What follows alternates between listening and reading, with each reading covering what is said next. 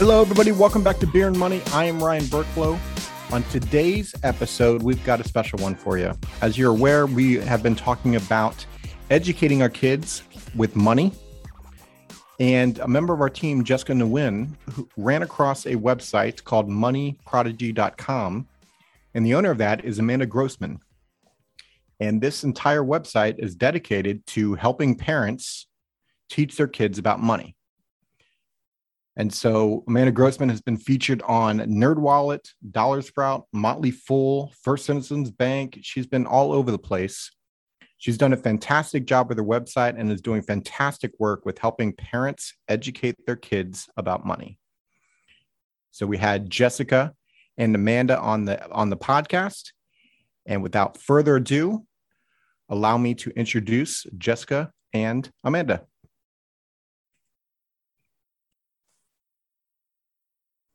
Amanda, thank you so much for being on the episode today. We really appreciate it. Hi, thank you so much for having me.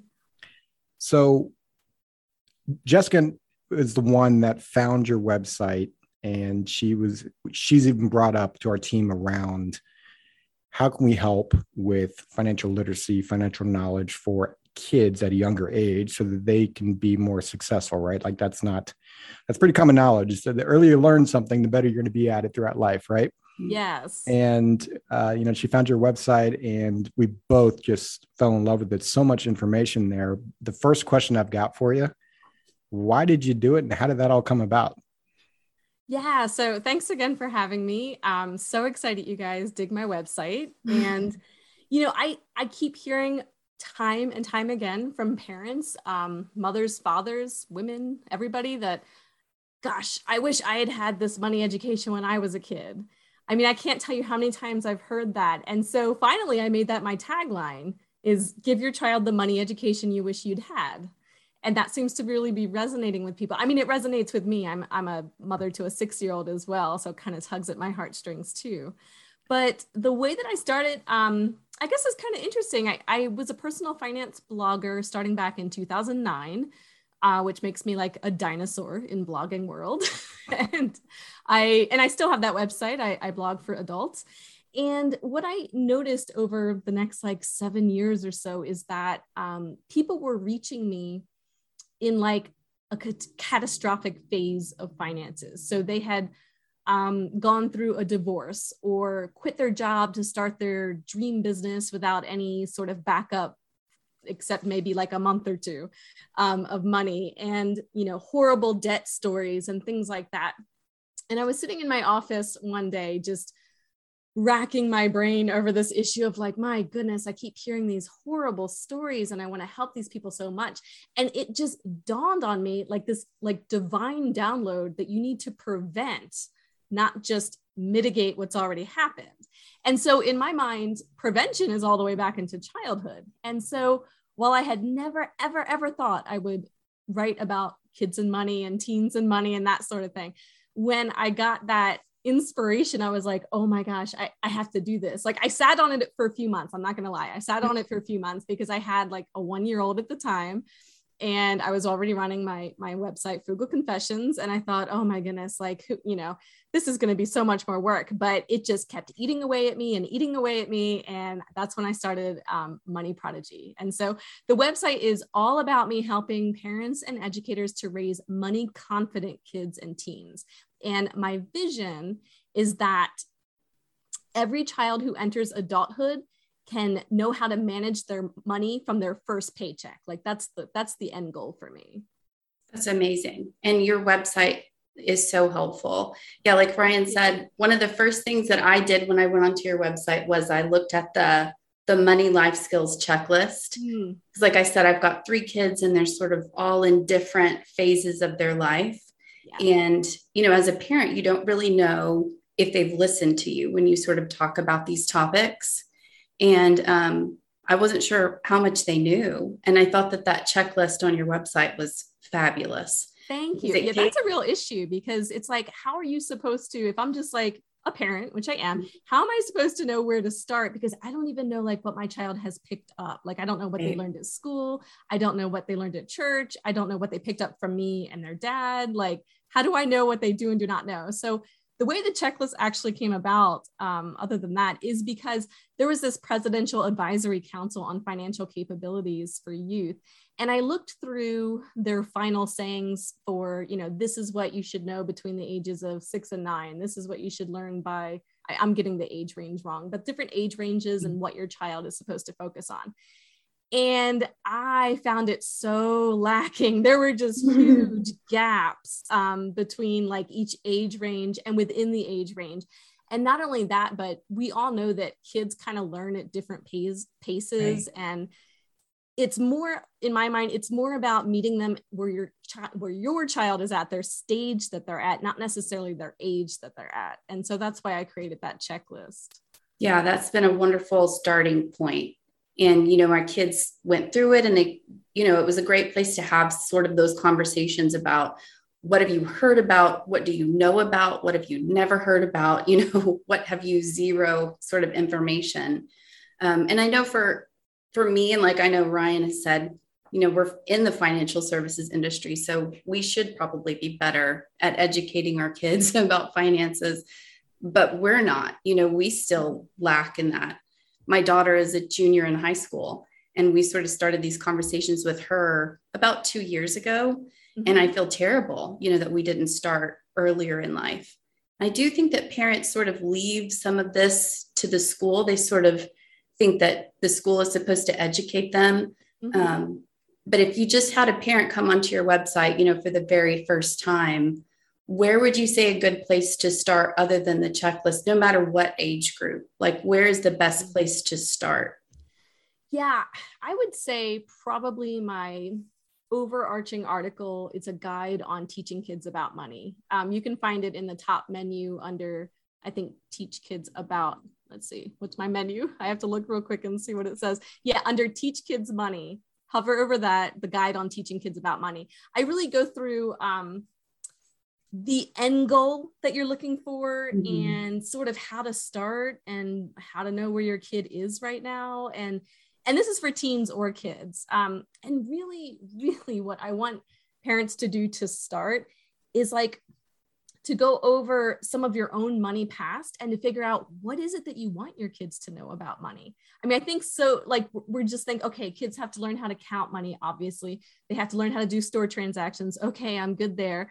They have to learn how to save money and all that sort of thing. But it's like, I want parents to really think back to when they first thought about money, like when money first came into your life and you thought it was this shiny, awesome, cool thing, and you wanted to learn all about it, you were fascinated by it, not when you're like, were stressed out about it, and not when you were like dealing with your own money issues or money shame or all the mistakes or whatever, but back when you're like, yeah. And I want you to like, write down, I actually wrote like my own money mission statement to my child about what I want him, how I want him to feel about money, and how I want, what I want him to be able to do with his money, and the sort of empowering effects that money can have in your life and that sort of thing. So I really just take you through 20 minutes over your lunch break or something, just to answer a couple of questions so you can get an idea, like a foundation for where you want their money education to go, because my money values are not going to be your money values. And at the end of the day, the buck stops with those parents. Like, we want to know that we passed on the most important money values and our most important values of anything to our kids. Mm-hmm. What's interesting about this is, and I even had the conversation with my wife around like teaching the kids about money. And I've got a 13-year-old daughter, and actually about to be 14, and almost a 12-year-old son now.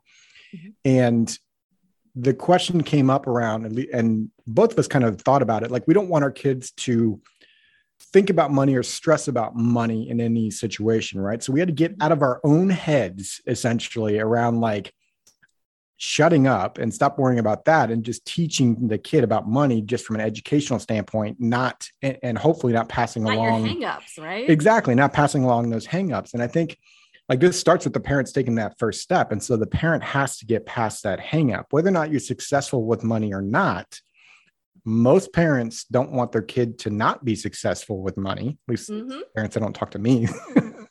Yeah. And whether or not you're successful with money or not does not dictate your ability to teach your child about money. That's what I really want parents to understand. You are qualified. It doesn't matter how many money mistakes. It doesn't matter if you're like dealing with it right now, like even if you're, you know, in terrible debt, in bankruptcy, whatever, you have the ability to teach your child about money in ways that maybe you weren't taught when you were a child. Yeah, it's just like, you know, most parents, they want to send their kids to higher education, they want their kid to succeed and wherever they go. Well, this is a huge piece because it's not being taught in any education. Like, I've reached out to our principal and like your website has got me on this like weird mission, not weird, it's a good mission, but like something that I just didn't see myself doing this year. And so that's awesome. That's so awesome. And your website, like the teaching kids about money, I love how you've broken it down by age group. That's awesome. Because I started thinking about that too. I'm like, okay, 12-year-old son who kind of had some knowledge, 14-year-old daughter, they're both in different spots. So you got to talk to them slightly differently. Yeah. And so one suggestion that I have for parents who literally are like, I don't know where to start. It seems all fuddled. Like, you know, what do I know? What do I know that they know? What they don't know? Whatever. If I were you, I would do a savings goal with your child. You can start almost any age with a savings goal. And the reason why I love it so much is that it then gives money context in your child's world. And I think that's sort of what's missing. That's like a disconnect between parents and kids. It's like, when you're trying to teach them about money, you're drawing from your experiences as an adult, or you're trying to like shape it to their world, but you're like, well, when did they ever use money, or what situations are they in? Maybe I don't know. But if you have them narrow down to a short-term savings goal, then all of a sudden, like, number one, they're going to self-discover money lessons because they're now motivated to do it. But number two, it's going to really alleviate a lot of the stress from you and feeling unqualified and stuff, because now you have an anchor to base all of your money conversations around. And it's got nothing to do with like debt, bankruptcy, what I'm earning, you know, all of those crazy questions. You can anchor all of it around their savings goal, and that's in their life. And now they're interested. You can get their attention. And so actually, I mean, I think it would make like an awesome summer project, like to do a savings goals for the summer. Yeah. I love that idea. When you say savings goal, you mean just a number, a dollar amount saved, or something to utilize that money for? Yeah. So what I'm talking about is like, what is one thing that your child wants to be, do, or have? Now, of course, that question in itself is really silly, right? Like, no kid is going to have only one thing that they want to be, do, or have. And so I've had this like free printable that's like this matrix. What you want to do is help your child to brainstorm like all of these crazy ideas they're going to come up with. Like, I want a horse, and like, I want to go to this summer camp, and woo, I'm going to be president, and all this crazy stuff. And then they're going to put it through like the 4 quadrants so that they can find the quickest win savings goal. And that's the one that they should choose, or one from that quadrant, because the fact is that your child is probably going to fail some in their first savings goal. I mean, how many parents and adults can't really like go through on savings and that sort of thing? It can be really difficult. So you want to get them the quickest win one, because then they can come back to the savings goal setting line over and over until they start to really see the process. If you take them through that, and now they have a savings goal, and then they research, well, through the process, they'll research like, how much does it cost? Like, how much do I need? And then they can figure out how many weeks it'll take in accordance with like how much allowance they get and that sort of thing. The short-term savings goal, I define as more than one allowance cycle, but less than 1 month. That's how long it'll take them to save up. That to me is like short-term for kids. The confidence that the child will get by hitting that short-term savings goal, right? Like, you know, let's just call it what it is. Even in older, like that's the big issue with finances. And most people, the people that are struggling with finances, is they're not saving money, right? And so if you can develop that habit and get that confidence early on, holy crap, like you're set for life financially. And it's also the word confidence. It is really like, I feel like there's such inadequacy in money confidence in this country. And like you said, that's what we want. We want to empower kids so that they feel like one day they can be independent, and they can like go out and earn that money and know how to, you know, figure out how to manage it in ways that, I mean, none of us were taught when we were kids. Even like some people they were lucky and they were taught all of these wonderful things, but most of us are self-taught. Games, like what I think you have something on your site talking about different games that you can play with your kids. And Monopoly was one of my favorite games as a kid, but there's other games out there depending on age that you've got on their websites to make sure, for our listeners, make sure you check that out, because that's a definitely good way to engage kids and get them excited, at least in my opinion, getting excited. My kids are competitive, so they're trying to take down dad. Yeah, games and also apps. I know my daughters use Venmo for sort of sending money back and forth between their friends, and that makes me very nervous. I know, isn't it crazy the things that we're really like dealing with right now that was never even a thing in our childhoods? Yeah. So if you're like trying to show your kids, you know, something on the computer or their iPad or apps or whatever, where would you suggest that they go to learn about money other than just, you know, the resources that you have on your website? Yeah, I mean, I have two ideas there. I have one article that's personal finance resources for homeschoolers. And even if you're not a homeschooler, there's like 31 different learning platforms on there and they're all free. So definitely check out that article. Maybe you guys can link to that in your podcast episode notes. And then also you mentioned Monopoly. So I love Monopoly and everybody loves Monopoly. And I got to thinking like Monopoly is good for some money lessons, but it doesn't really, there's a lot of unreality in Monopoly, right? Which is fine. I mean, it's a game and it's fun for kids. But I thought, you know what, I can improve upon that. And so I created a free printable for Monopoly called, it's like Monopoly with Financial Hardships. So you give out each child, they each get like a financial hardship, one being like student loan debt and one being like, you know, losing your job or something like that. And it has just a few rules that change. So like the person with student loan debt has to pay a student loan fee towards their debt every time they go around Go and different things like that. And I think it's really going to help open up your kids' eyes more than just the traditional game of Monopoly, which is also awesome, but it's just a way to kind of get better money lessons out of it. You mean going to jail isn't like the big money lesson learned from Monopoly? Yeah, debtor's jail, right? That's so what I had in my mind. If you are a parent, you know, of an older teen and you really haven't started these lessons, you know, when you wish you would have, is it too late, you know, when they're 17 or 18 and they're about to go to college or they already have their first job? It is not too late. If they're still living in your home, I mean, even if they're not living in your home, come on, all of us had to learn by ourselves too, right? But it is not too late. Like if they're still at home, you have the opportunity. You know, if it's a situation where it's an older teen, one of the best ways that you can not start their money education, but continue or up-level their money education is to give them some solid money boundaries and money responsibilities. And even though that hasn't been the case up until now, that's basically what's going to happen as they age. They get more money responsibilities and the boundaries between your money and your child's money kind of gets more separated, right? And so you can give them some expectations as far as like, you know, these are the things that we're willing to pay for now. These are your money responsibilities. And whether they have a job or allowance, or if you want to start chore commissions around the house, like have them negotiate pay for different projects or something like that, like whatever way they're going to get money into their hands, just, you know, you can work with it as far as just getting your allowance system down. And I call it allowance system, like a kid money system, but it's not just allowance. Like it's really your kid money system if they're older.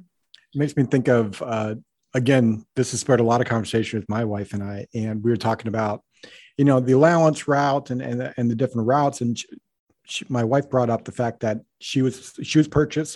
Her parents bought her car for her 16th birthday, nice. But her dad sat her down and yeah, seriously. When does that happen? That's awesome.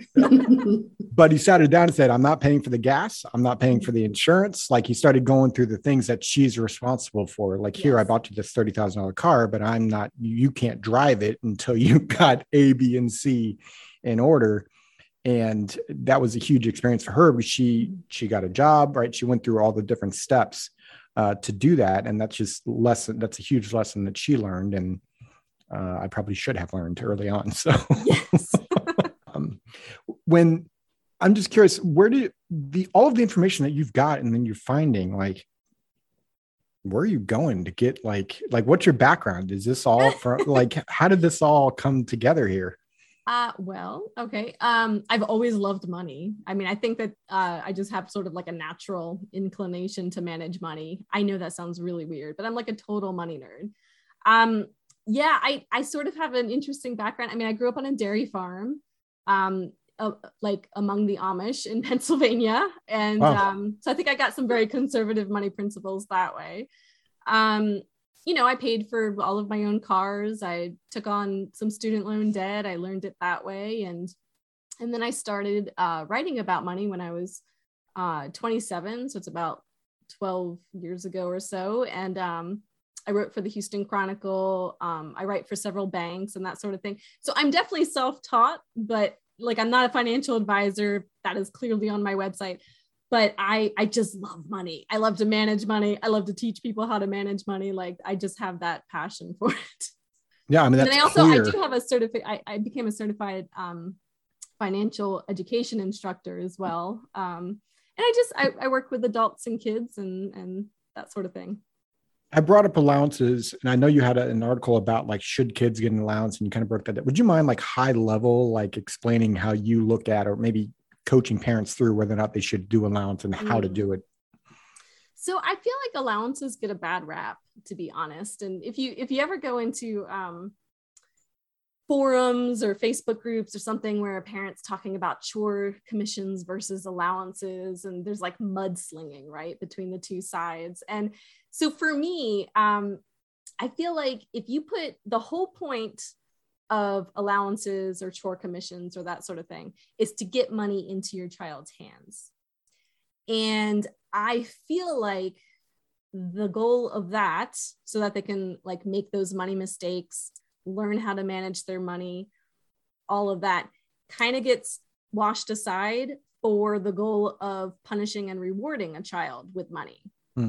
So, you know, there's that viewpoint that if you don't earn it, you don't get money and that sort of thing. And that can really backfire because some kids don't feel like doing the chores, or they're not enough by money at this point in their lives to want to do the chores to earn money. And so what happens is they have inconsistent money coming into their lives. So with my whole thing, like with allowance systems, your kid money system, whatever it is that you're doing, it has to be consistent, right? Because imagine, as you know, working people, if you know your boss forgot to pay you next pay period, or you know you earned $500 less than you're used to next pay period, or you just didn't earn anything this pay period. Okay, so maybe you'll learn some lessons about, you know, earning money and that sort of thing. But as far as like money management is concerned, like if I don't know what's coming in and what I can count on, you better believe that I'll probably spend way too much of it when it does come in, because I'll think, I don't know when it's coming in next, so I might as well just spend it while I have it. And you also better believe that I'm not going to make any spending plans or savings or goals or anything, because how do I know like what's coming in when? Like, why am I going to sit down and write a plan up to spend money that I don't know if it's coming or not? And so I feel like you can choose whatever kid money system that you want. If you want to pay by chores, if you want to do allowance and that sort of thing, but it just has to be consistent. If it's not consistently getting money into your child's hands, then you may be satisfying another need that you have, but you are not satisfying the need of teaching them money management. The consistency, it's a consistency of the good habits is what that comes down to, I think, is what I just heard you say is, if they're not getting the money consistently, how do they build the good habit of actually saving it? Like that bad habit of spending the money that they don't have. And psychologically, perpetuates. Like, how are they supposed to plan? Like, you really want them to, like, the executive function of like, I want my child to plan out how they're going to spend their money, right? Like that's great, right? That's where we all want to be. I want my child to have a savings goal and that sort of thing. If they're only getting like birthday money sometimes, or like, you know, some Christmas money here or there, number one, they're going to have pent up demand for it already. I mean, if they're, you know, if you're missing allowances and maybe they get an allowance like once a month or something, they already have something in their mind that they want to spend it with. But if you're being consistent, like consistently getting money into their hands, they're going to be far more likely to be like, okay, I have this resource that I have to use. My mom wants me to start doing a savings goal. It does sound kind of cool because I could get this one thing that I wanted. So I'm going to spend some of my money, but then some other money I'm actually going to put aside towards savings. Like that's the kind of dialogue and mental dialogue they're going to start having, because they can depend on that money coming in. Yeah. So again, another thing that we downloaded from your website, we downloaded the teen budget binder, and I found that just phenomenal. And you were just talking about having a spending plan. And one of the things in there is the spending plan. So, you know, I went over that with my daughters, And it's very similar to, you know, what Ryan goes over with his clients. You know, you need to spend this much, save this much, invest this much. How does that sort of work with the allowance and the savings goal? Yeah. So with any money that your child has coming in, like with the teen budget bind, the first thing I wanted them to do besides like do a budget, right? Like that's the minimum, is writing out a budget. The first thing I wanted them to do is like holistically look at their money and make sure that it's aligning with theirs and their family's money value. Since, you know, if you're a teenager managing your money, you're doing it in partnership with your parents. It's not just you managing your money. There's a lot of, you know, partnership going on there. And so are teenagers going to get that right away? Probably not. But I just wanted them to understand that, like, number one, money is not just to spend. So I think most kids and teens, they don't get past that for a while. They think, I've got money, it's to spend. Here comes some more money. Here's how I'm going to spend it. Like they think that it's only to spend. And I wanted to elevate their thinking that money is actually about more than just spending. And that if you do wait on some of the spending, you can do some cool things with it, right? So the spending plan is just taking them through, like, between in its approval process and a partnership with the parent, like how much is acceptable for me to spend? How much is acceptable for me to save? And just coming up with those percentages, because once you come up with those percentages, as you guys well know, you can use that whether you have $5 coming in or $5,000 coming in, right? Like you might tweak it over the years, I would think, right? As you get more bills and more responsibilities and things like that. But it's just the idea, the percentages idea. I think it really elevates their money management ability over time. So it's an introduction to that. That's amazing. I know you've made me more confident in my conversations with my kids. So bravo to you. Your website is really, it's so good. That's awesome to hear. Thank you. Well, Amanda, I know I want to respect your time. So thank you so much for what you're doing on the website. We'll definitely put the website in the show notes. Thank you so much for being on this show. And, appreciate everything you're doing. Yeah, thank you so much for having me. And it's wonderful to hear from people who use my website. So thank you. Absolutely. Thank you, Amanda. This podcast is for informational purposes only and is not to be construed as tax, legal, or investment advice. Although the information has been gathered from sources believed to be reliable, please note that individual situations can vary. Therefore, the information should be relied upon only when coordinated with individual professional advice. Guest speakers and their firms are not affiliated with or endorsed by Park Avenue Securities, Guardian, or Quantified Financial Partners, and opinions stated are their own.